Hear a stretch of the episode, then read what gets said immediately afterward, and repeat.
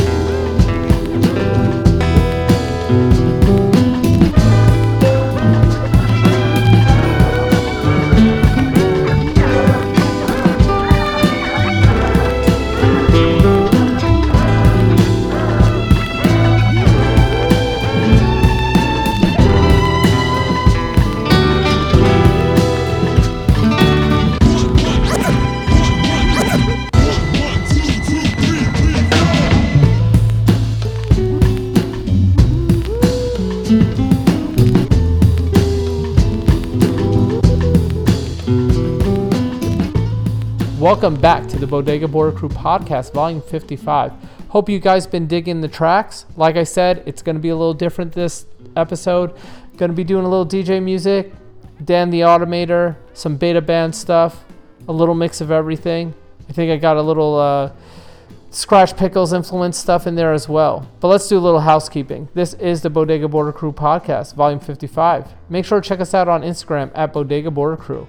Make sure to go to our website, bodegabordercrew.com, for news, merch, links to other stuff. You know the deal. And lastly, make sure to check out the episode description on your iTunes player for track listings and things that we're talking about. So this episode, I decided to interview Roisin Carolan, and Roisin, it's from Australia, and a lot of people have been telling me to interview her. She's an amazing surfer. She's done the duct tape, she's done the relic, she's done a, a bunch of other contests. She does a lot of work with McTavish. Just like Chano, they work on boards together a lot and come up with models that fit their individual style of surfing and the waves that they're surfing. And I love the McTavish boards. I always say that one of my favorite boards I've ever surfed is a McTavish involvement. But anyway, here's a little interview I did with her down in Dana Point. Hope you guys dig it. What's your name and where are you from? I'm Roisin Carolan. I'm from Byron Bay in Australia. And is that where you were born and raised or? I was born in Manly, and then when I was 12, me and my family moved up. We live actually in the hinterland in Uh-huh. um, near Bangalow. It's called Binna Burra. Okay. Yeah. And how did you first get into surfing and what age was that?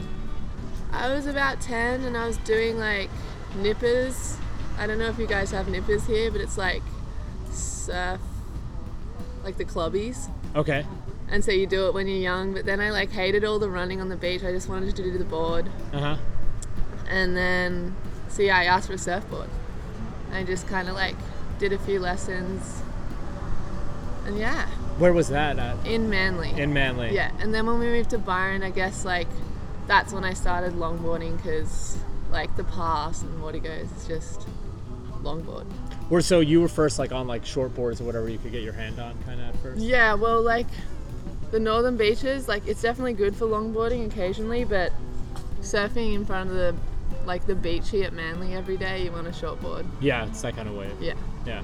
So what age were you at that you moved to Byron? Uh, 12. 12. And what just because it's more of a longboard break, but who was the who were the people who kind of got you into that at first? Um, my dad actually he started to surf, so he got a longboard. He got like a big 10 footer. Uh-huh. So he started like after I started, just so he could be in the water with me. And then I just started borrowing his board, and I was like, shit, this is really fun. and so then, like, I guess he bought me a Mal, and then after doing a few contests, because I was like in the local club, Uh-huh. um, I got a, a, a McTavish board. Oh, and nice. then they kind of like taught me a lot. The McTavish people. Yeah. Like And- growing up surfing with them was sick. So who were some of the people from the McTavish group that you were surfing with? Um, I got to surf with like Ray Gleave a lot, Oh, Chono. wow. That was like more when I was like 15, 16, but then they definitely like shaped the way I look at longboarding now. Mm-hmm. And like, I think definitely shaped my style a bit, Uh-huh. helped shape it. And, Ray taught me to make drop knee. and there you go. um, how often have you been coming to the States? Like when was the first time you came? What age? I think I was 17 or 18, um, and it was Worms, Worm Dreams Big, like the, the her contest, Uh-huh. her invitational at Malibu, Uh-huh. and so she invited me, and um, and then I'd never been. She was like, "I'll pick you up from the airport. You can stay at mine." Like So chill. fully kidding me out. And so like I'd never met her. Got off a flight at like LAX, and she was waiting. Uh-huh. And then, yeah, just spent like a few weeks here. Did that Malibu contest and had the best time. I've kind of just been coming back like maybe twice a year since then. Oh, nice. Yeah. Um, coming from Australia, have you know for that many years, have you noticed this uh, this Australian longboard influence happening now, like in California? Um, I don't know. For me, I think there's still like I don't know. That's a hard question. Yeah. I mean, it's just something that like a lot of shapers are. Moving. I think there's a lot of shapers that you're seeing some of their boards pop up here more, and like McTavish, they definitely want to start bringing boards over, but it's expensive. But it's like, I think it's cool when like like Thomas surfboards, he came over and shaped some. Yeah, he made me one. Yeah. So it's cool when like they come over, and there's definitely a, a big difference in boards. But I'm just saying, like, there's a big influence now. Like, at least I'm seeing it, where it's that style of board is starting to pop up more and more in California. Yeah. Like that kind of like like bladier, wide point back, Yeah. pulled in nose. You know, Yeah. going back to that involvement, board, Involvement. Yeah. which is kind of cool to see. Like, Yeah.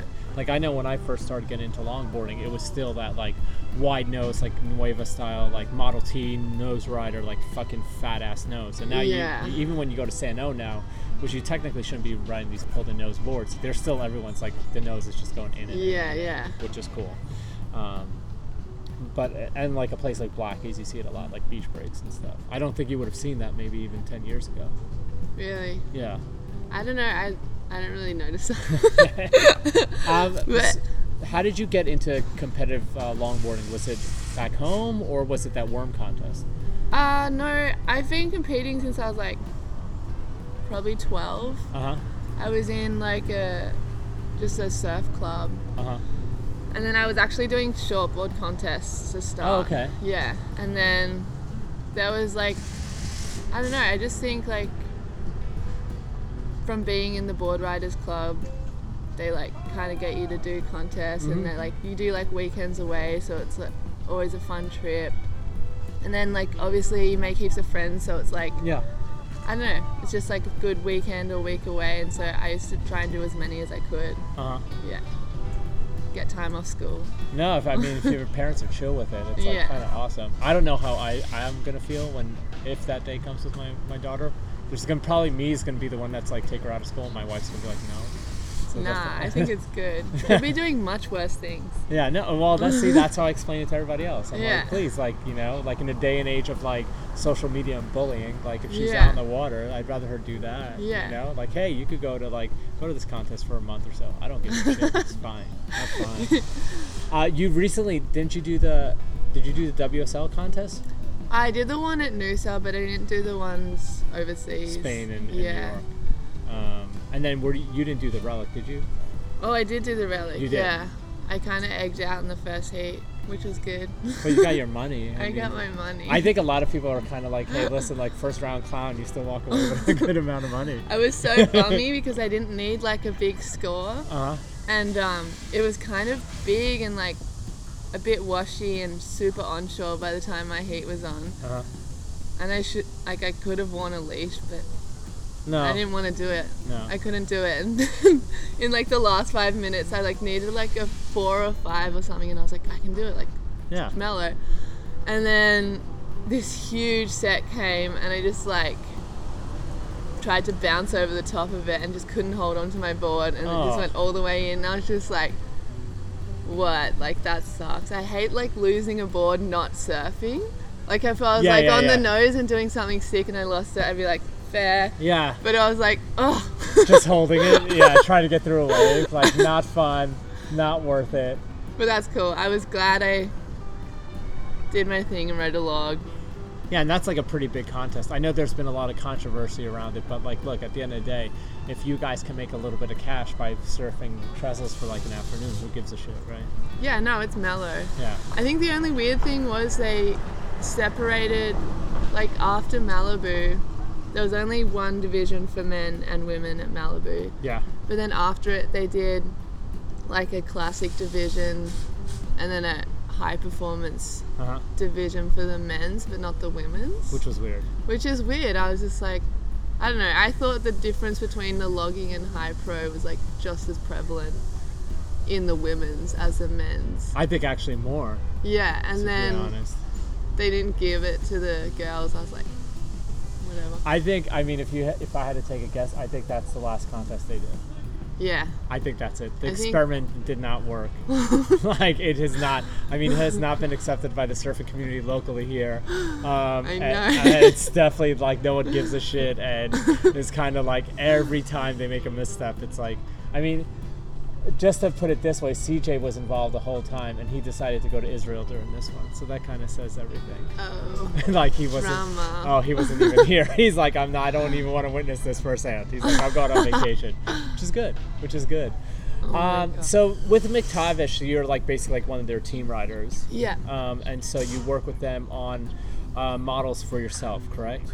Um, I I kind of just ride the nose rider model and then just like change the dimensions. So it's like it's still the same model, but just change the dimensions slightly. But um, Chono's been changing the models a lot lately. Like Oh, really? yeah, and he's got he's been I don't know what he's been working on a lot, like a new beatnik, Uh huh. which is really fun. I tried it the other day. And what's that board like? it's I guess he's trying to make a a kind of functional, more I don't know. I want to say high performance log. So what, like a little edge in the tail? Heaps of edge. It's really? like it's like kind of got like plastic machine like influence. It's I Oh, can't even explain it. but as a log, like like like Yeah. drawn out. yeah, and so I rode it the other day and I did like the sickest turn on it, but then like bottom turning it was a bit funny, but apparently that was like the first one him and Bob did. Uh huh. And so like yeah, he's working on heaps of wild stuff. It's good. Yeah, I love every time that he comes here. He comes like he opens up his board back from the airport, and it's always some fucking weird thing like he's done to his board, or he has some like Yeah. random thing. It's like, no, no, we have this like new no- nose concave thing we're doing with this like little bead thing, and I'm like, what the fuck is this? We Like, can just talk for hours. yeah, oh, I don't know. It's, it's great. He's the one who actually got me to like ride it, like want to ride a, that involvement model, and I was Yeah. lucky enough to ride one in North Carolina. A friend of mine has one, Yeah. and it's still to this day, I think the best surfboard I've ever ridden in my life. Like if I could get my hands on a 9.8 involvement here, I would fucking lose my shit. Really? It's I- like my favorite board. It's like it works. It's that It's little flip so in the good. tail, and it's just like the bottom, and it's like it just for the way I surf, it just does everything I wanted to do. I like the involvement at point breaks, but then not so much on like beaches. Mm-hmm. But like on point breaks, I feel like you're gonna get the best nose rides of your life on That's it. Like so cool. it just lifts. It's so sick. Yeah, it's e- it's easy to ride. Oh, this might be coming in, huh? Huh. Uh, are you guys gonna surf here? no, Uh, probably not, right? As the tide pushes I don't in there. know. Santa was pretty fun. So you might just go back. Yeah. Um, now, uh, you were telling me that you had a board that was made for you recently by McTavish. That's kind of special. Yeah, so um, a few years ago, I asked um, Bob. I was like riding my old mount. I love it so much. It's a '66 McDonagh, who was an Australian shaper. But um, I asked Bob to do a replica of it, and he was like frothing. He was like, "Yeah, like I'm so excited." And he's like, "I'm gonna do it like all the way we did in the '60s, like because it's stringerless." He did it with sandbags to make the rocker, and then Wiz, who was a fin maker at McTavish for a really long time, he um he did the fin for it, Uh huh. but then he died. Like I guess he like just finished the fin and he died. Oh man. But then um so I guess like Billy the laminator was like didn't want to go into his room to find the fin, so it kind of became like a long ordeal and then I guess like 2 years later he finally went up, grabbed the fin, glassed it in, and now I have this like amazing replica of my old mount that like three of like I'd say some of the most influential like people in surfing in Australia, like Uh-huh. shaping wise, kind of like all put together, and it's like That's pretty it's crazy. special. yeah, yeah. that's that's a board you're never gonna depart with. Nah, Bob Yeah. McTavish, Wiz, Billy McLean, like, oh, Jesus, yeah, that's like heaven. I know. I was like, and then I got it like after three years of waiting, and I was like too scared to surf it. I was it's just too like, precious. yeah, like every Yeah, time yeah. I go to the beach and I see the crowds, and I'm just like, nah, I can't, like, I can't bring it out in that. And then I finally surfed it, and I was like, Ugh. You just have to. It's sometimes like scary to have a board that's like too precious. I felt that way about like the Thomas board. yeah, Like, cause I've been waiting for it so long. Yeah. And then like the first day I got it out, I dinged the fuck out of it. like two hundred dollars worth of repairs. Like like, and then after that I was like, I don't care anymore. Yeah. I mean, Joel is the one who told me that. He's like, you can't be precious about boards. He's like, they're made to be used. Yeah. He's Yeah, like, if it lasts you six months, you're happy. Throw it out. It's fine. I mean, at least that's what he told me. But then again, he buys like old boards, which I think is like a trip. Uh, outside of surfing, um, you are a chef. So how did you get interested in cooking? When, when, when did that start? Um, I guess I've always been interested in cooking. Uh-huh. Um, like I've always loved cooking, and then I don't know. I kind of like tried to start uni and just didn't like it, Uh huh. and then I was like, I just want to start an apprenticeship. I think I need to like really like learn hands on. hmm I'm not like good with books, I'd say. Yeah. but um, yeah, and so I started my apprenticeship at a like a local restaurant in town, which someone from the Mal Club hooked me up with the job. Oh, cool. Yeah, so it's like a local like family restaurant, and it's really like really nice, really good people, and so I just did my whole apprenticeship with them, Uh huh. and yeah, it was just like. I think as soon as I started doing that, it like felt right. I was like, I knew that's what I wanted to do. hmm Yeah. And so you work there, and are now what are you doing food wise? Uh, I I just finished like maybe six months ago my apprenticeship, and so I've just decided to like stay there for a bit. Oh, cool. Yeah, just because they're like super mellow, like about me going, like coming to America and like going overseas. Whereas like I feel like lots of other chefs. No, you would They'd not. be like, "No." no, they'd be like, get the fuck out of here. Like, I know. Like, oh, you want to go? You can go, you can't come back. Yeah. You're right. there ain't gonna be a place for you when you come back, but that's totally cool. Like you're fine. yeah, no. So they're like really good to me in that aspect, which I really appreciate. And what part of cooking do you enjoy most? Do you enjoy the creation of recipes? Do you like the hands-on cooking? Like what? What about it gives you like the most happiness when you do it? Um, I really like like the hands-on thing, like like making bread and pasta. Um, but I also do really like like creating dishes and like I don't know. I get like heaps of inspiration from other chefs and like I love trying to put a get together a dish for a la carte.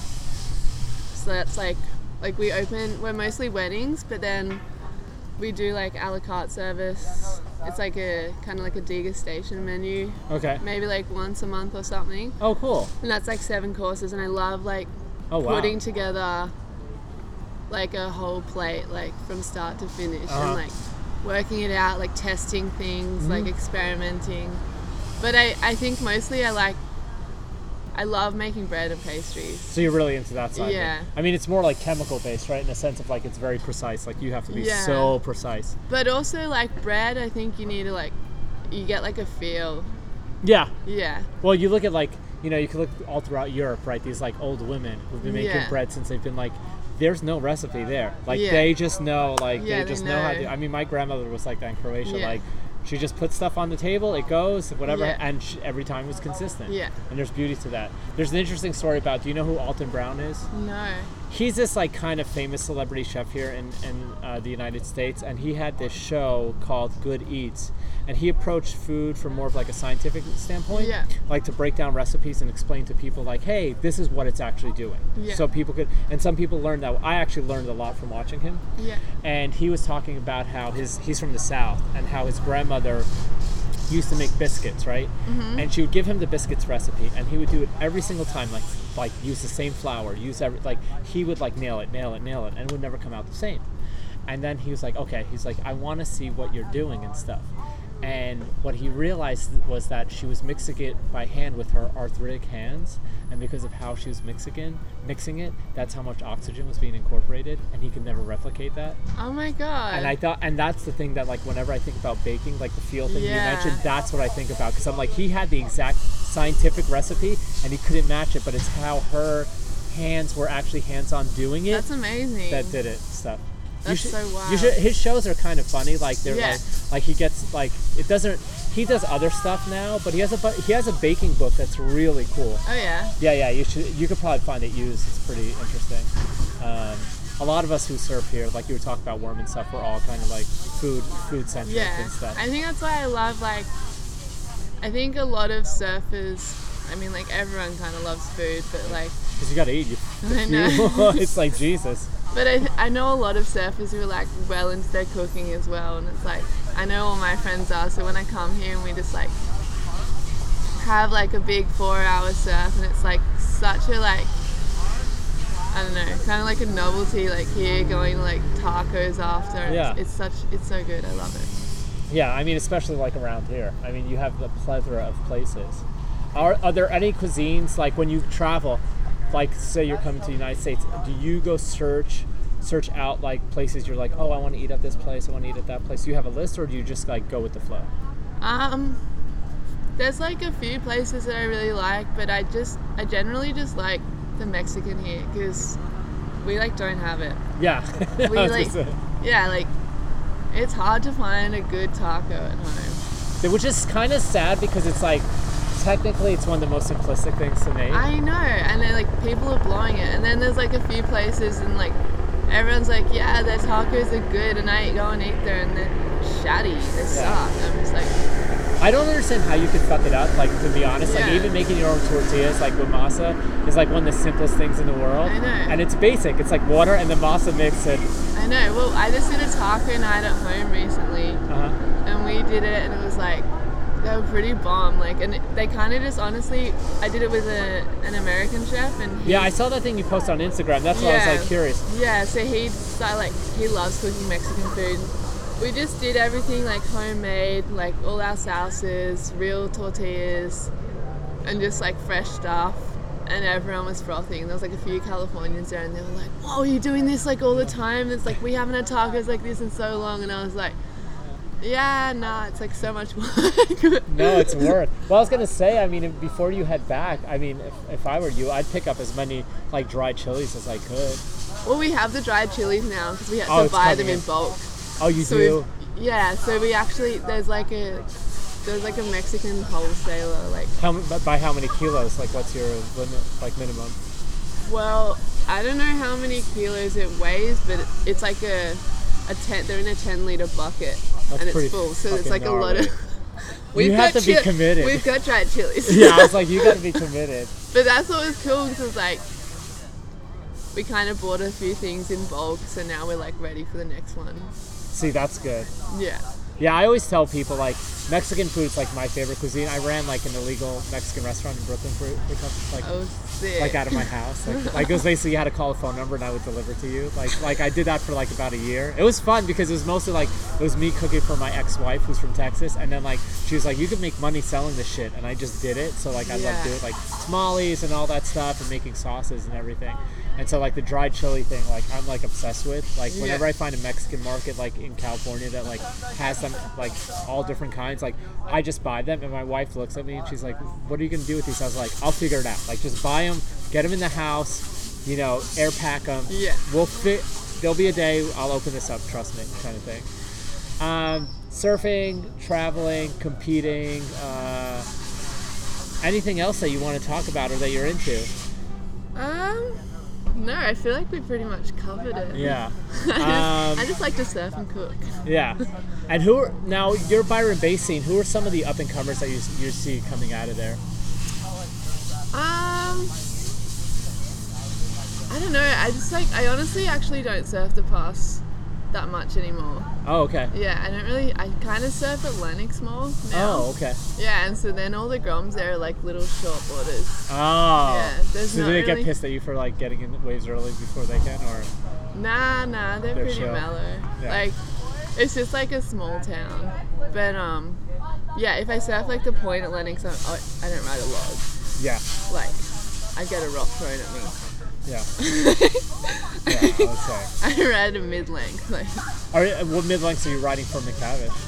um, I really like the the Rincon Uh-huh. and the Sherpa. The Sherpa's a kind of newer model. It's like a mid length, but it's it's kind of like a single fin, but it's got two little side bites, Mm-hmm. which helps a lot surfing a lot of the waves at home. Yeah. Because you Like- guys have more aggressive stuff than we ever Yeah. get here.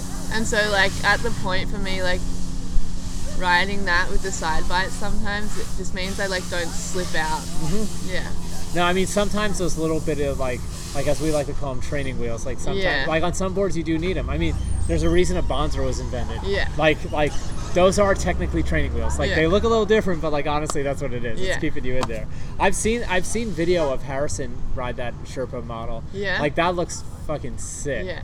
And I just tried the um the Stewart Street. It's like a board. It's it's kind of like a short board, but it's like heaps of foam in it. It's like Oh, okay. It's of, just like three kind of standard short board fins in it. uh huh. But it's really sick. I guess Bob he made it because um when he was living at Lennox, Uh-huh. and he shaped it because and he called it the Stewart Street because everyone who lived on Stewart Street were the best surfers or something. I love how he names boards. yeah, By the way. It's the he's like best. he's like all the surfers like live on Stewart Street. So that's the name of the model. yeah, and I was like, cool. like the Rincon, the same kind. Like just Yeah. how they name every board. Like I always think it's like the best. Like when I read through their site and stuff, like I'm always like tripping out. I'm like, oh well, okay, there you go. That makes sense. Fireball. yeah. Um, yeah, I've, I've been wanting to. I hope that they bring boards here, to be honest, because I like any board that I've ridden. Like I've ridden Chanos, and I've ridden that involvement and stuff. Like it's they're just like the sickest boards. Like Yeah. and they're actually what everyone. That's what was interesting about when Thomas came here. Like what Thomas is doing is what everyone's trying to do here. Yeah. That's why he was fucking book solid. Like it was just like okay, like you know, I mean, Well, I think plenty of people want McTavish boards here. They just like, it's just getting shipping them is like No, such an extra no. cost, and so it's like having a or it's like already like kind of an investment, and that but then like the shipping on co- like on top of that, it's just it's like, like uh, ridiculous. no, no, it, it makes it impractical. Like I want to get a Noosa 66. Like that's what I really want to get. yeah, have you tried it? Um, I've tried someone's version of it, Right. and so it's like kind of an Americanized version. Yeah. And because there's no, there's it's all roll, right? It's like solid roll. Yeah, it's it's kind of I find it a bit hard. The 66. Yeah. I like it, but it is for a wave like Noosa. Yeah, you need a speed wave. Yeah.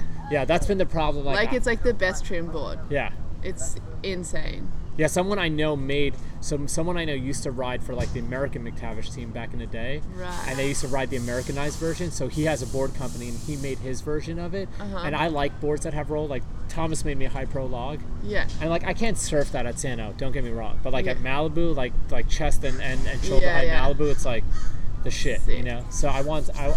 I basically know like I want that and I want like an involvement. Like I want like a 9.8 involvement and like a nine 9.6 Noosa 66. Should Or try nine- my nose rider. Oh, is it what, what size is it? Nine six. Nine six. I'm gonna leave it at Michaela's house. Oh, you are to, to, Yeah. to be here? Yeah. Yeah, when you come, because So you mostly then stay I can just yeah I can just have a board here. Yeah, it's no. I mean, if you're coming twice a year, I, I do that with Hawaii. Like the, the house we rent in Hawaii, like has Yeah. after like the first two years, I was like, fuck this. I know. Just leave it there. I was like, I just really don't want to bring this home and back again. no, no, it's a pain in the ass, and then you got to pay all that, and then. Oh God forbid! Like now, what's happening with airlines? They just like destroy your boards. I know. then it's like it's, always a risk, and it's like you get it there, and I feel like I got it here in like a piece. I'm So- gonna leave it here in a like, like, let it stay here. Maybe tomorrow. and I then mean, I- everyone can like borrow it and try it. You know, it's like a. I think it's a good thing to have a McTavish board here. I mean, I think what they need to do is like what Thomas is doing now. Like his next thing is that he's he's I guess he's shipping like a container full of boards. Oh yeah. So he's not So doing that- it one by one. So it's like it's saving the money that way. So he's been taking it U.S. orders. Like they're coming to San Diego, and he's like, "Hey, these are the boards like I'm gonna make, and like I'm gonna ship out there." Kind of. Yes, yeah. I didn't have the money for like because I'm trying to get a keeper from him, but I'm gonna wait till he's like coming at some time in the future again. Yeah. Um, so when he when he does that, Sometime. yeah, I don't want to say when. like, like he let a couple of people know. He's like, okay, this is what's happening. yeah. Fully. yeah, and I was like, all right, good stuff. Because that went crazy when he came. It was like it was actually pretty nuts. Um, so I'm gonna wrap this up with a couple of like just simple questions. Out of all the places you've surfed in the world, what is your favorite place and why? Um, I think it's a tough call. It's like a tie for me between Wategos and Lennox, just Oh. like my two home breaks. I just think like I've surfed heaps of cool places, but those two places are just special. Like Watego's, I've had some of the like best surfs ever there, and just like that's where I primarily like learnt to longboard, Uh huh. and so I think it's just got it's like special. Get like paddling out of the cape, like you get the longest wave of your life, and then sometimes if it's big swell, you like go all the way to the pass, like Yeah, it's yeah. incredible. And then Lennox, I think when when you get a good wave at Lennox, it's like you, you can't compare it. Like it's the I think it's one of the best. It obviously is one of the best point Yeah, breaks in the world, but to me, it's like my favorite that I've surfed. I find Malibu like a bit slow. Yeah, yeah. Especially now, like I heard from other people that it's been a lot, like in terms of like all that yeah, sand that shifted. it's super slow. But like Lennox, you get a good one, and you like don't even have to like really do anything. You're just like going down the line. It's so fast, and it's just like it's the best. Well, the thing now with Malibu too is it's like sectioning, Yeah, where it has that one, that first, that one first section, like after first point. yeah. I mean, that's why everybody like sits like on the inside part. It's like you're not gonna ever get through that section like good enough to get like clean out of it, Nah. which is kind of crazy. Malibu being a bit funky, I think. Yeah, I mean, It's what it- still great though. I love Malibu. Well, what's happened in California in general is just like you know the last two years ago we've had so much rain that all these rivers has pushed so much debris, and like now the tide has now and the ocean started pushing it back and just creating all this mess. Like there Right. wasn't that much sand. Like when you would like look underneath the water in Malibu, like over the rocks, there wasn't that much sand before. Like Yeah, that's no. all that's all new. And, Yeah. it's, and then that river project. It's the same thing with like like church. Like church now has all these peaks. It didn't have that before. Before it was just like it was almost like a Malibu. It was like perfect. Like it was like you could hit that one peak and it just go around the bay perfectly. Yeah. Now it's just like sectioning off. Um, in closing, um, who would you like to thank and give shout outs to? Um, obviously McTavish. They're the best. They like hook me up so well, and I guess like my work for letting me come here all the time. Thank you. And uh, I don't know, like all like my friends who make. I think like all my surfing friends and my family. There you go. Yeah, That's they all. are my family. They're the best. There you go. All Right. right. Thanks for sitting down. Thank you. Thanks so much to Roisin for sitting down with us. I really find it interesting when you have surfers who have these other lives outside of surfing, these other careers, and for in her case, it's a culinary thing that she's just embarking on, and it's a very new thing for her. I really dig seeing multi-dimensional people who surf because how good they are at surfing is usually how good they are at the other things, or are going to be eventually. But anyway, enough of my talk. I want to get back into the tracks, and I'll come back in with an interview I did with Thomas Loden. Peace!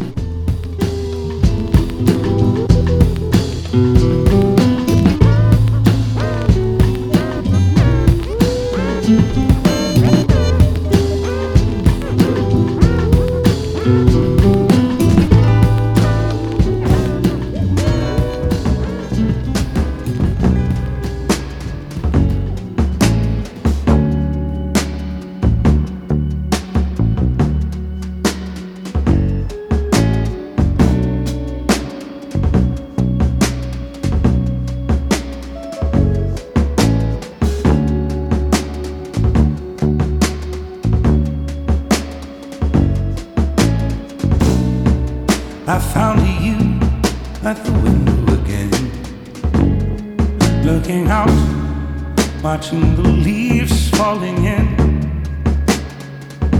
Then you were something like a dream.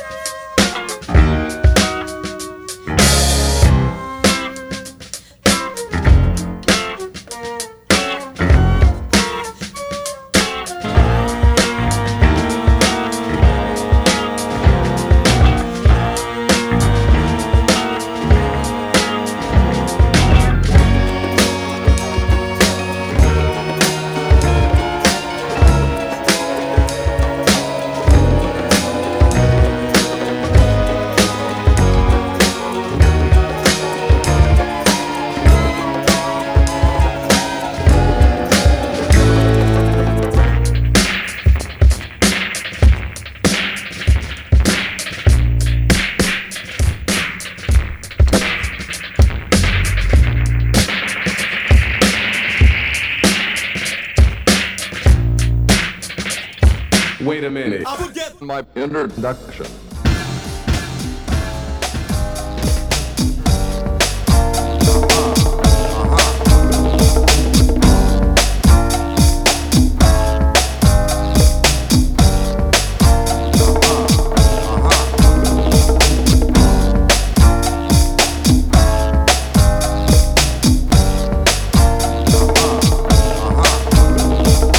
Welcome back to the Bodega Border Crew podcast, volume 55. Hope you've been digging the spiel, the interview, the tracks, the whole deal. You know how it is. But let's do a little housekeeping. This is the Bodega Border Crew podcast. Make sure to check us out on Instagram at Bodega Border Crew. Make sure to check out our page, bodegabordercrew.com, for merch, news, vlogs, the whole deal. Also, make sure to check out this episode description on your iTunes Play for track listings and links to things that we're talking about. I was able to sit down with Thomas Lodin while he was in town here promoting his book Impressions. Thomas is a very interesting surf photographer. I thought he was going to be a lot older judging from his work because it's so artistic and deep. But we sit down, we talk about his beginnings surfing, BMXing, the whole thing, and then what his book means to him. What's your name and where are you from? So my name is Thomas Lodin. I'm from Nantes, France, like a city an hour from the ocean. Okay. In northwest of France. Okay. And I live for five years in Biarritz, Okay. southwest of France. But you grew up in the north Yeah. yeah part. I grew up far from the ocean. Okay. An hour, not far. Well, like decently, like not on the coast and stuff.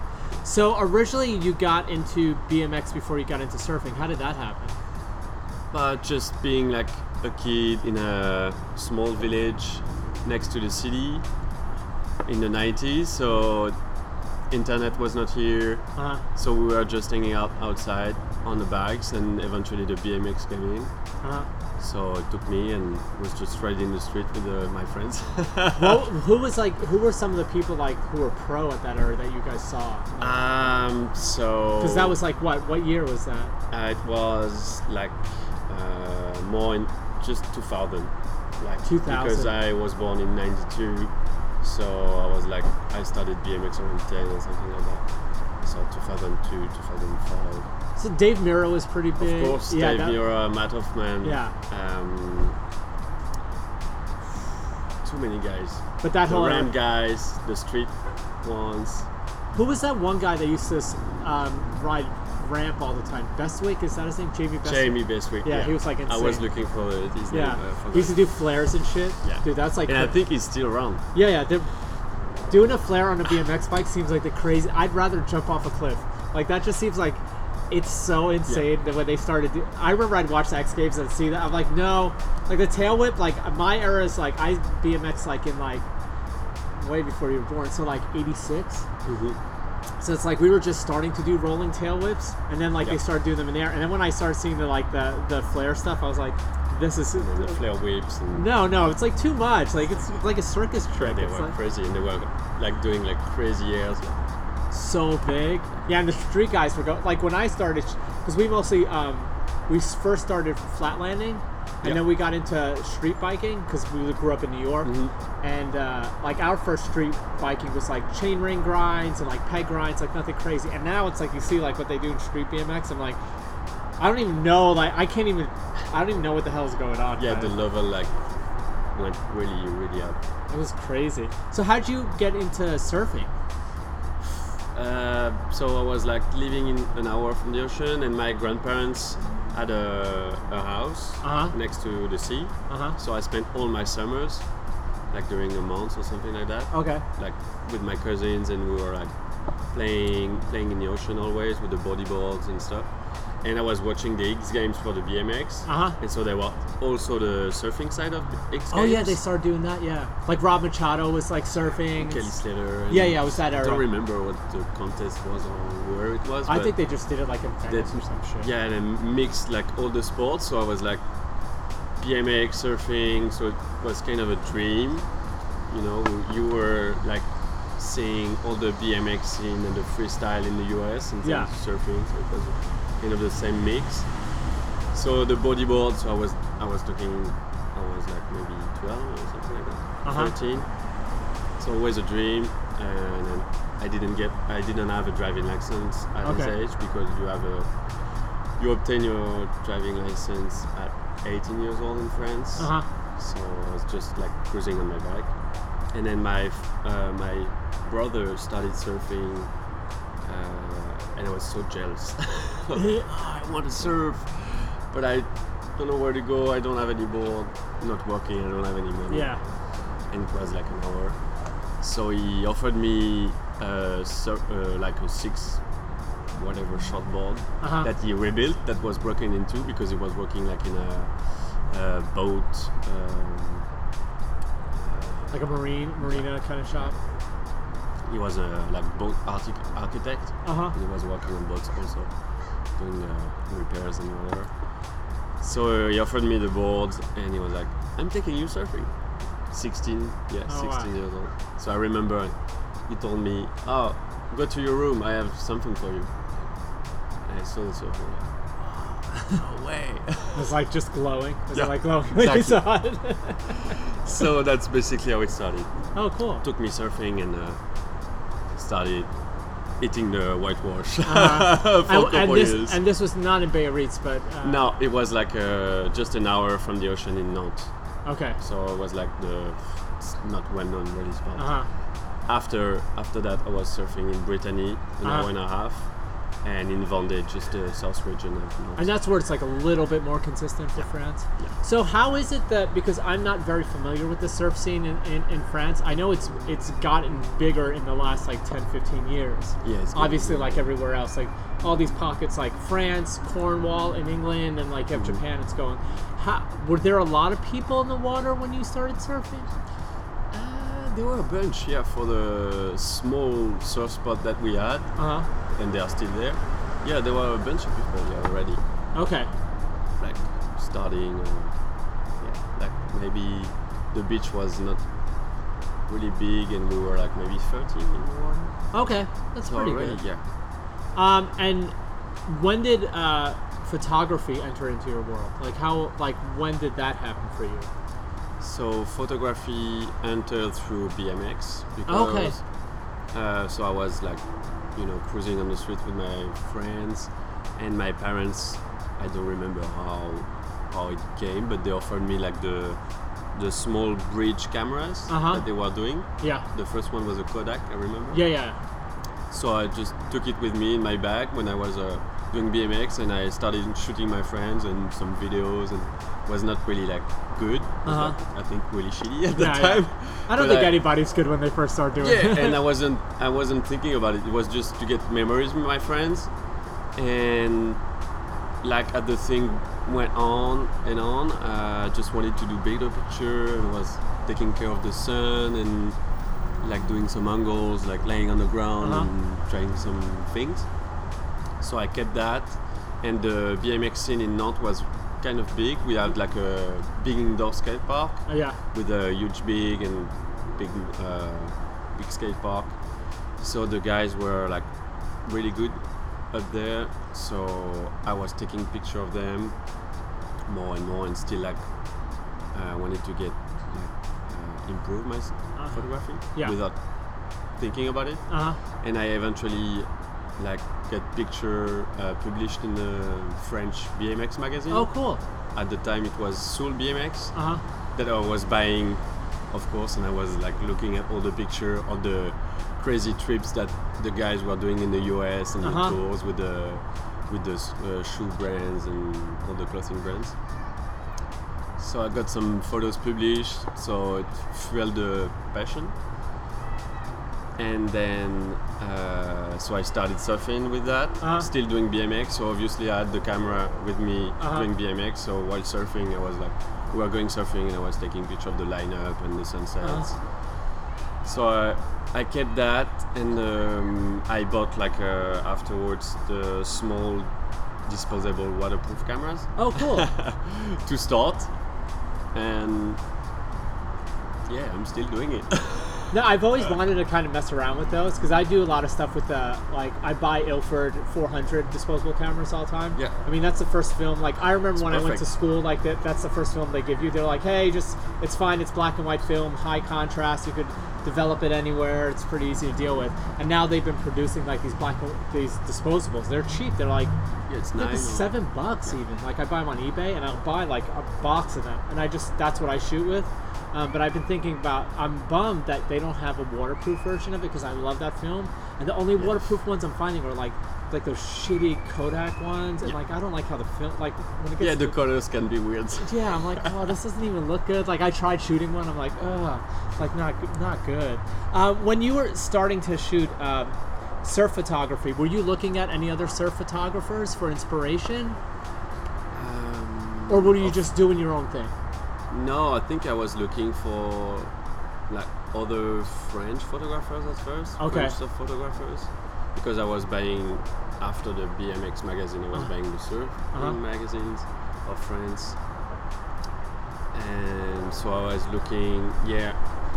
So basically, I did my studies, Uh-huh. like basics, uh, high school, and the scientific thing. Uh huh. And I was, I wanted to be a vet. That's noble. I don't think Yeah. there's anything wrong with that. But with yeah yeah, but with BMX and surfing, I started to shoot picture and making like blogspot that was at the time, Uh huh. uh, doing T-shirt graphics, Oh, cool. and uh, so went on and on, and I got some clients. So I'm just I'm uh, doing it. I'm talking. Uh, No, no, it's fine. I mean, look, this is what Sorry. this is about. Like, you can totally go on so a I was tangent. uh, I was looking at all the f- photographers. Yeah, there was one, uh, Damien Poullenot, who had like a good big agency at the time in France called Uh-huh. Aquashot. They were like working for Roxy, oh, so they were uh, shooting for the brands. yeah, for oh, the got it. brands and the magazines, the d- uh, so the ESP at the time Uh huh. and all that. So there was like a Damien Poullenot in France, Sylvain Cazenave, who is a, also a well-known uh, French photographers, who was working with other Americans in Hawaii, also windsurf and stuff like that. Oh, it's cool. And did you did you get advice from anybody, uh, any of those people? Uh, at first, not, but with my studies, so I, I got my degree in science, just uh, you know the back in France. So I Yeah. just uh, I don't know the the equivalent in like a bachelor's of science, basically. Yeah. So then you had to do like uh, after col- after high school, Uh-huh. college. So I went to a graphic arts school. Okay, like so you went to design school. yeah Okay. design school. So I switched totally from vet to Yeah. the vet ID to Yeah. graphic arts, and so we had to do like a internship. Uh huh. So I directly asked Damien for an internship, Oh, okay. and he was in Hossegor, Uh huh. and I was studying in Nantes. So I went for six months in internship with him. Uh huh. So I learned basically all I know from now. Uh huh. Was uh, really like teaching me all the things, and that's how I started shooting in the water. I was gonna say because that's not something you just randomly jump into. you No, know? no, you jump into with the disposable waterproof, Yeah, but yeah, I then you have to like do the big step with the Well, there- water housing and camera. Well, I, I mean, I know anytime I've talked to people who do it and been around people that do it, there's just so many angles to it in terms of like the photography side of it, having a good eye, hmm. knowing when to be in the lineup. Like, you know, the other day Tatsuo was like, was shooting in the water at, at Sanel and it was just mm-hmm. like, like anytime I see a water, like if someone's shooting in the water, it freaks me out because they pop out of nowhere. Like especially at like Malibu, like I surf at Malibu all the mm-hmm. time, and you'd be going down the line, and all of a sudden just a camera comes out, and you're like, where? Whoa! And it freaks me out. But to be in that position to like know when to do that, put your arm out and take the mm-hmm. shot. I mean, it seems intense. Yeah, it helps when you know how to surf. I think because you know what the surfer will do, Yeah. basically. Mm-hmm. Even if you're not like really good in surfing, Uh-huh. but you know what the waves will do, where where the waves will break, the current, the rip, and so it helps a little bit. And then you have to like go in the water and shoot and shoot and shoot. and be willing to stay cold. yeah, I mean, because you guys were out there a while. How important is it for you, with your photography and surfing, to uh, to develop relationships with the surfers themselves? Uh, for me, it's really important. Okay. Um, I always ask someone to shoot uh, because I knew them from like a guy or a friend or fr- Okay. a friend of a friend, and I like his style or her style. Uh-huh. And there's no like um, question about money because Uh-huh. I know that a lot of photographers are like asking for surfers for money. Hey, I took a picture. Give me five bucks or Yeah. whatever? And I wasn't really into that. Uh-huh. Um, for me, like the surfer does uh, 50% of the job Uh-huh. and the photographer does the other 50 It's very for true. me. it's- And maybe the surfer does more than the photographer sometimes. So knowing the the guys uh, allows us, allow me to um, have more perspective and more intimate relationship, Mm-hmm. and so the photos comes up like much better, I think. Yeah, probably because, like, for instance, like a surfer like JJ, you know what he's gonna do. Like, you know his body movement, so you know when he's setting up for a bottom turn, or if he's gonna walk, you know, or if he's gonna nose ride, you kind of know in your head, hey, this is gonna be. I see his feet moving this way. I need to angle that thing. Exactly, and it it's much more interesting to know the people than the person behind the surfer. Yeah. Just like, or not just like taking a picture of Mm-hmm. everybody in, at the beach and try to sell it. Yeah, I, I agree with that. I mean, I've seen it a lot from the skateboarding side of things. Like, I noticed the photographers, like, I always use the example of, like, um, this guy, Gabe Morford, and he shoots all the stuff for all the deluxe brands, like Real, Crooked, and all that stuff. Mm-hmm. And he has individual personal relationships with each one of the skaters, and I think that's why he gets such great photos of them. Like, he there's like a syncing, right? There's like a personality sync where it's like they intimately know each other, and he's like, not only do they, does he know what they're gonna do and when, but there's just a, a vibe. Yeah, You know, I find that I find that you know I see that with like people like Tetsuo. Like Tetsuo has a good relationship with the people he shoots, and I've seen the opposite end of it. Like there's like what you're talking about. These other people, like there's tons of people up in, in like Los Angeles who just shoot Yeah. all day long, and they have no relationship with the surfer, No. so they just shoot random shit, and it doesn't look good. Like you're like Sometimes it looks good. but yeah, but it's like on the most part, it doesn't have. Um, how could I explain it? There's no soul behind it. You know, it seems very vacant. It seems very much like you might as well have turned on the Surfline cam. Like I'm like, okay, you got a good angle, but that's not me per se. Um, But that's different side of photography. yeah, I because get I, mean, it and I understand what the point of view of the guys, but yeah, I'm not really into that. No, and that's what I was going to say. So, so transitioning to that, your photography is very artistic, and like some people like to use it as a negative word. I use it as a positive word. Like it's very beautiful looking, and how I mentioned when you walked out before, I was flipping through your book, and I was like, oh, that's Worm. Like I didn't have to even like see her face; it's her silhouette. I know it's her. Boom, like kind of thing, and I see that a lot in your work. Is, are there any influences outside of surf photography that made you want to go that way?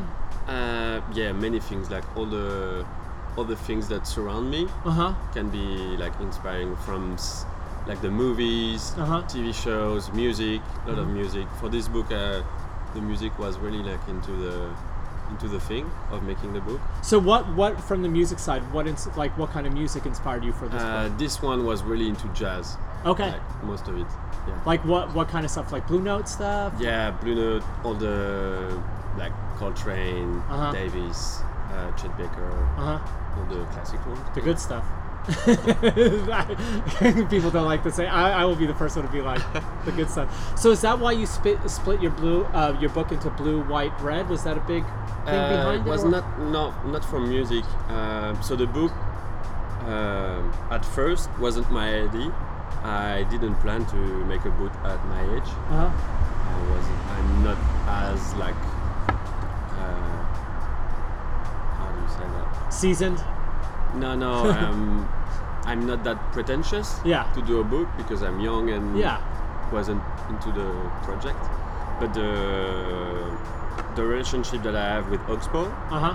the French brand that I'm working for, uh, they wanted to make a book about my work, and they came up with the idea two years two years ago. Yeah, two years and a half now. And they wanted me to do a book about what we've done, like from the couple years we worked together. Oh, so a lot of that work is stuff you shot for them. a couple Okay. a couple. But uh, so I wasn't ready, and uh, the idea was kind of scaring me Uh-huh. of doing No, a it's intimidating. because it's uh, like a lot of responsibility, and I didn't know what to how to make that or what to put in that in the book. So I just kept the idea and let it die a little bit. Yeah, yeah. so I shot uh, one more year, and I travel a lot for them, like doing all the camping stuff in the US. They allow me to do my first trip to California Uh huh. uh, almost three years ago now, Okay. and so I met a lot of people um, from that. Uh huh. I shot a lot.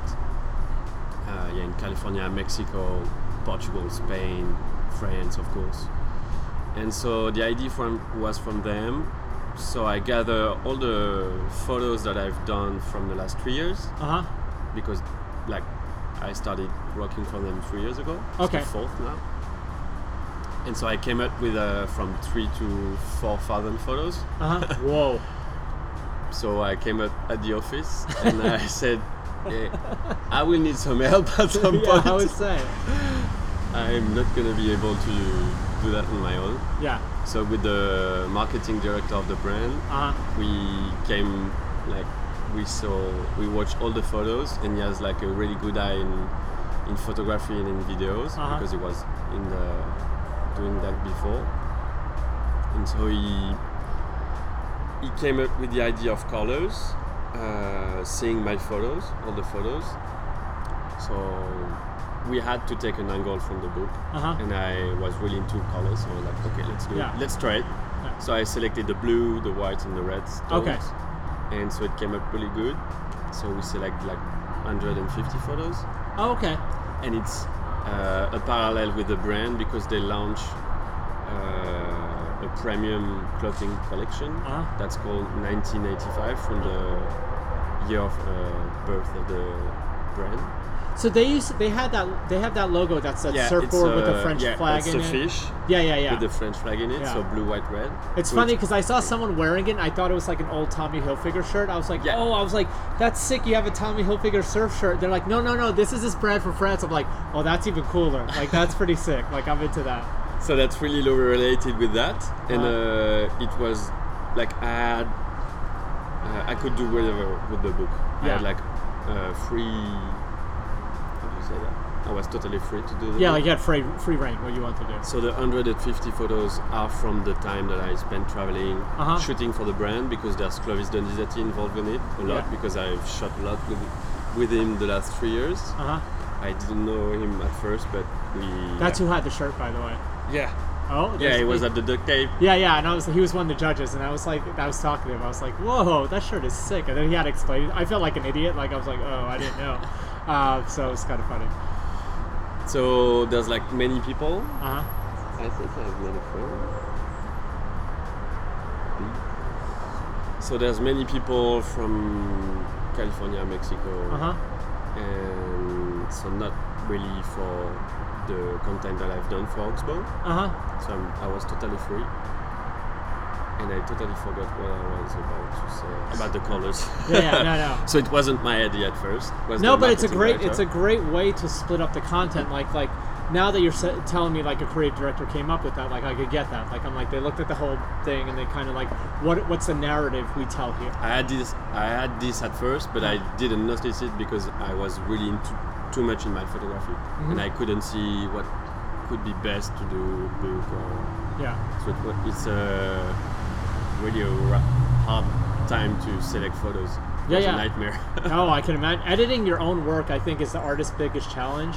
I think with any artist, the ones who are like the really like, if you want to talk about anyone from like Keith Haring to Picasso to John uh, Jean-Michel Basquiat, th- what what I think their greatest talent, and this is me personally believing this, is that they're better editors than artists. Like they're amazing artists, but they're able to know what to show and what not to show, and that's the hardest part because you you either hate all your artwork and then you're Mhm. not going to show anything, or you love all of it and then you want to show like like you're saying you came in with these thousands of photographs and like you're like I love all of this, and someone's like okay we got to calm down, take yeah. it back. and see what we can do with that. Yeah, yeah, like let's we can't put out a book this big; it's gonna cost a lot of money. Uh, are you shooting mostly film or digital?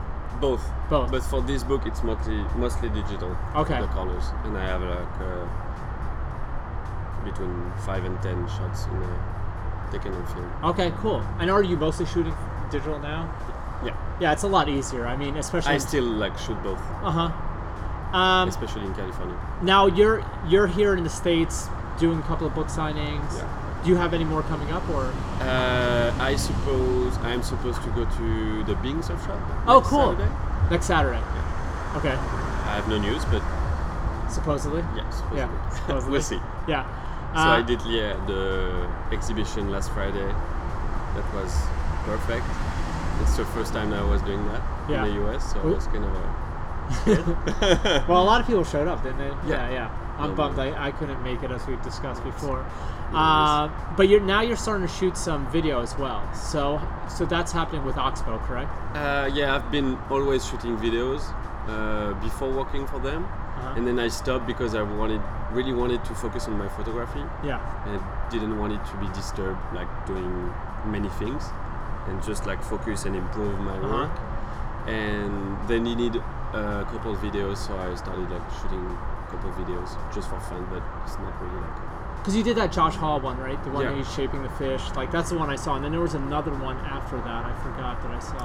Um, I've shot. Uh, we spent like a month. in Clovis, Australia- there's yeah, Clovis, yeah, in Australia yeah, on the glider. yeah, yeah. I don't know how people ride those things, but uh, Oh, it's the best thing on earth. it's so scary. Devin tried to get me to ride his like Skip Frye, and I was like, no. You can't refuse it. no, but I was like, It's well, skip. no, no, no. Two things. One, if I fuck that up, that's on me. Yeah. I didn't want that to, at Malibu low tide. I was like, no, no, no, no, no. Like, no, no, thank you. I don't want to put a No. I'm, I'm not gonna be responsible for this thing. And second, when I saw how big it was, like in person, I was like, yeah, this is a lot of board that I don't know what to do with. I mean, he would, Just do nothing. yeah, that was see that's my problem. I'm too spastic, so like I can't. Like I, I, I just like to run everywhere. Um, do you find that film is something you want to go more into, or do you want to still stay in photography? Um, I want to explore, but just like for fun, like shooting. No pressure. Yeah, no pressure and Uh-huh. no. The Josh Hall video that you Yeah. saw for Oxbow, I didn't tell them that I was shooting videos. Oh, cool. So it was mainly photos at first. They wanted for the for the game with the three fishes to win. Yeah. So I sh- I've shot in videos. I edit the whole thing with the music and all the finished stuff, Uh-huh. the finished product. I send it to them, and I just say, if you like it, take Yeah. it. Otherwise, Yeah. I don't care. See, I think that's sometimes the best uh, work comes from that, where you're not like you're just kind of like doing it for fun. Like it's kind of the best way. yeah, to do- no pressure, no guidelines. Yeah. So No worry. Yeah, we'll see in the future what I. But I'm gonna stick for sure for the photography. So what do you are you working on something next, or is it just really like taking a break? Uh, so for now, mostly with the book and uh, try to sell it a little bit. Uh huh. and more in the US, of course. And uh, so I'm currently with uh, my friend Matthew, Uh huh. California. So I'm shooting with him.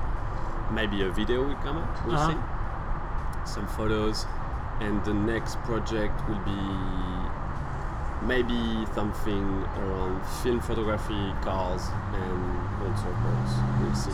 Cars and old surfboards. So is that something else you're interested in? Cars? Yeah, Yeah. I'm really into it. I've always really like. I grew up, you know, um, BMX, so Yeah. I was into the California, US freestyle stuff. Uh huh. And as European kids, you, you see all the movies and you dream about California and the US. Yeah. So obviously the cars. I'm fan of the '60s era, so whatever is surfboards, music. It all ties cars, in. Yeah. Because you guys have that. What's that festival you guys have in in France? Wheels and waves. Yeah. See, that looks really fun. Yeah, it's more motorcycle. Yeah, more, more motorcycle, but it's like that era, right? They try to capture everything. I think that's the thing that people forget, you know, about surfing is that there's a lot of this like cross pollination of eras. You know, people are like, "Hey, I'm into like 60, 70 surfboards," but it's not just surfboards. It's music, Yeah. it's fashion, Cars. cars, the whole thing. the way you dress. The Yeah. It's, uh, I mean, you don't want to look like totally retro, but you're kind of like like into it. But you know, obviously now you're you're here for a little bit.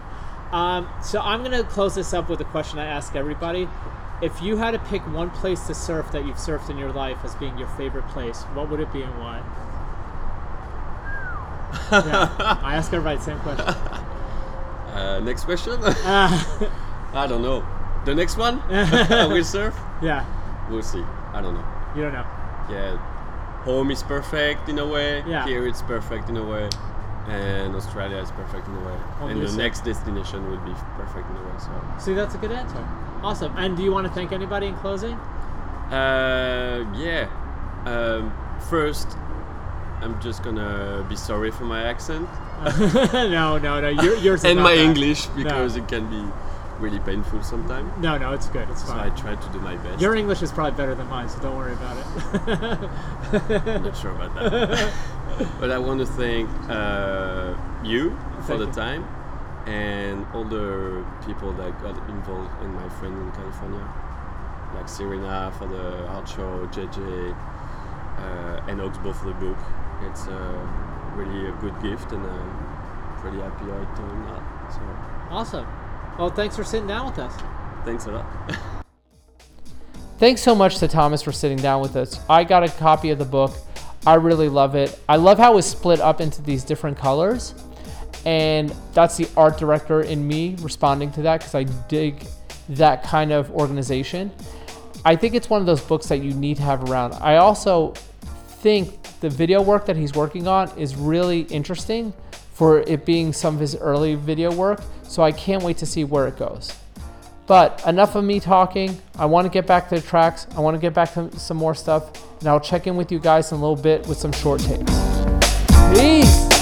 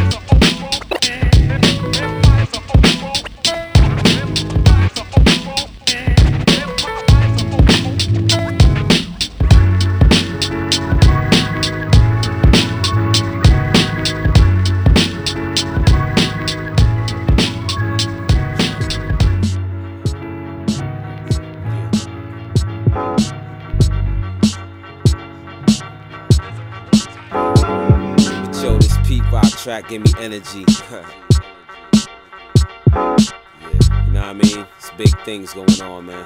Check it out. Yo, it's unfortunate how niggas be missing the point. With joints we rock, bound to keep the crowd on lock. Bringing the grunge to the mosh pit. Rock this like babies and cradles, plus skill, willed, and able to control crowds. I slap box with the beat, stick and move while I try to out hustle the beat. I know the word on the street is that we can't be stopped. Way above the competition, so we can't be dropped. It's the way that we rock. Shake planets out of orbit that got fools thinking about a forfeit. Rhyme audit, you'll pay tax on the words you bought. Cause if you're faking in this sport, then you will get caught. As for me, I rock to these rugged melodies. What you telling me to test my skills? A straight felony. I'm rolling with the PR sound, straight fan, making this a monumental jam. Collector's item, y'all. Holding it down, rap loving soul, controlling the sound, taking it there, it's so rare. In these days of fake MCs and DJs, a lot of fans they digging their own graves. Holding it down, Pete Rock soul, controlling the sound, taking it there, it's so rare. In these days of fake MCs and DJs, lot of fans they Yo, their own I don't pop shit cause life's too real for that. But I bubble like champagne and tickle your brain. Stimulated by the raw of beats from crate digging. Getting paid for the shows we do is great living. Still making ill tracks, in fact, still making impacts. The people react, thus begins a shower of the accolades. Back in the days, it wasn't like that. Earned our way. Nowadays, we facing a whole new generation, but we lacing. Giving it straight with no chases at the pace. But something besides the rat race. Letting these beats rhymes just ease your mind. What takes place? Believing you wanting a neck brace. Vibrate your vertebrae with all kinds of bass. Yo, 621 70 plus 911 71 equals a jam well done. Yo, holding it down, rap loving soul, controlling the sound, taking it there, it's so rare. In these days of fake MCs and DJs, a lot of fans they digging their own graves. Holding it down, Pete Rock soul, controlling the sound, taking it there, it's so rare. In these days of fake MCs and DJs, a lot of fans they digging their own graves. Yeah, y'all don't get it. Collector's item, yo. Something rare. Rock. Rap lover. Kevin Brown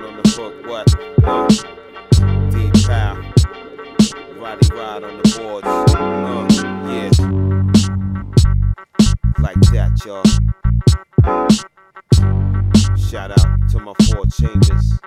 Yeah. In the fam.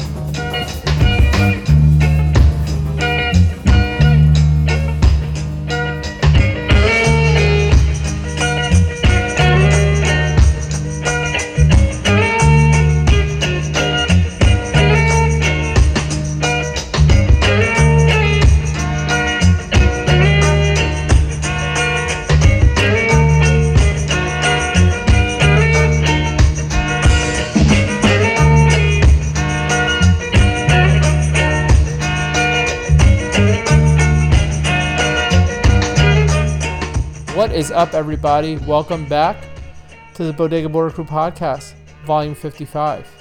Hope those tracks have been sitting well. Like I said, it's a little different than my normal thing, but let me know what you think. You know, I have a very eclectic music taste and I go down these wormholes from time to time.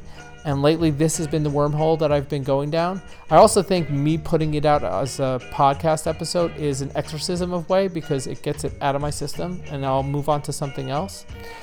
But let's do a little housekeeping. This is the Bodega Border Crew podcast, volume 55. Make sure to check us out on Instagram at Bodega Border Crew. Make sure to check out our website, bodegabordercrew.com, where we have merch, we have information, we have a blog, we have some other stuff that we'll be putting on. So make sure to check it out. Also, make sure to check out the full episode description on your iTunes player for track listings and things that we're talking about. And what are we talking about this week? Well, here's a couple of the short takes. The first short take I have this week is a video that's been put out by Kevin Jensen, otherwise known as Robots From. It's called It's Your Island. It's basically a little short surf film about 10 minutes long that he put together all around the Sano scene. You know, you have Andy Nieblas in it, you have Summer Richley in it, you have Nick Melanson, Michaela Smith, Hallie Rohr, Eva Levy, Karina Rozunko, all these people. I love Kevin's work. I'm a big fan. I like his personal work that he does like this, where it's just pure love work. This isn't his commercial work. A couple of reasons I really dig his work. One, it's not your usual surf film stuff. There's not like some a la track or some like retro-ish sounding folky thing or surf rocky thing. There's none of that stuff. He picks really interesting music. He also has interesting con- concepts and interesting voiceovers that is coming from avant-garde film versus surf film. And you see it somewhat sprinkled in his commercial work because he can't really do too much of that in his commercial work, but in his personal work like this, you really see it shine. So definitely check out this video. It's awesome to watch on a big screen. Since it's on Vimeo, you can watch it on Apple TV on your TV, or you can just watch it on your phone if you want. But we have a link to it, and I hope you guys enjoy. Next up is a couple of clips from the Duct Tape Invitational in Japan. Uh, this was the end of the season for the Duct Tape Invitational. They had about four events, I believe, this year, four or five. And I know from going to the Rockaway one, there's big plans for next year that are a little hush hush. But it was really awesome to see everybody out in Japan. The waves weren't ideal, but the beauty of the Duct Tape Invitational is you have really talented surfers that could take a really small or really basic or really silly wave and turn it into something. Andy Nieblas won for the guys. Honolua Blomfield won for the women. It's great to see Andy win again. I know he won, I think, back in Spain or Portugal. Seeing how he surfed there, there's no question that he deserved to win. So check out the video clips that I linked. They're from a bunch of random people that uploaded them to YouTube. So the quality is not the greatest. It's not official Vans quality, but it's worth a look. And the last short take I have this episode is a clip of Barrett Miller for Nobody Surf Originals. If you don't know Nobody Surf, Nobody Surf is this app that's basically an aggregator of surf films. And they have it for your phone, they have it for your tablet, they also have it for your Apple TV, which is amazing. And it aggregates all the latest surf content, all different kinds of stuff. You have amazing search criteria that you could use and pull up like Joel or Devin or anybody you want to do. So it's pretty cool. But what they've been doing is a series called Nobody Surf Originals. They did one with Devin, and the latest one that's popped up is with Barrett Miller. Barrett Miller is a San Clemente surfer and shaper who is amazing. I mean, what I love about his surfing is that basically he could surf any kind of board, and for me, that's a true surfer. And he surfs based on the conditions. You'll see him at Sano surfs a big log that he's made for those conditions, and then you'll see him surf a small tube shooter in beach break tubes. In this video, he shoot surfs a couple of boards, uh, and you could see his style really come out through the boards that he's shaping. I love watching him surf. I think he's a great kid. I think the boards he's shaping are amazing, and he's doing a bunch of the ones for Joel as well. So make sure to check out this video and make sure to support people like Nobody Surf. Well, that's it for this episode. It's been a long one. It's been a funky one. The music's been a little different. I like departing from the normal hip hop stuff, to be honest, and going into some other tangents. All the music I usually pick has some kind of urban influence or was present in the urban experience that I had. And I think that's the main theme that goes along. I also want to remind everybody make sure to go to the Innocence Beach Break Boogie Party in either Vista or St. Augustine this Saturday. It's going to be fun. I'm going to be there. A bunch of people are going to be there. Hopefully, some of the winners will be there. I know some of the people who've won. I'm, I'm keeping my mouth shut. Obviously, I picked my Illis Fla- Fade person. But anyway, this episode's been long enough. I want to end on a couple of tracks and our famous words, which are There's no need to bust a craze on a wave. Go out there, have fun, smile each other, try not to snake each other. If you drop in, pull out, have a good time. I'll see you out there. Peace!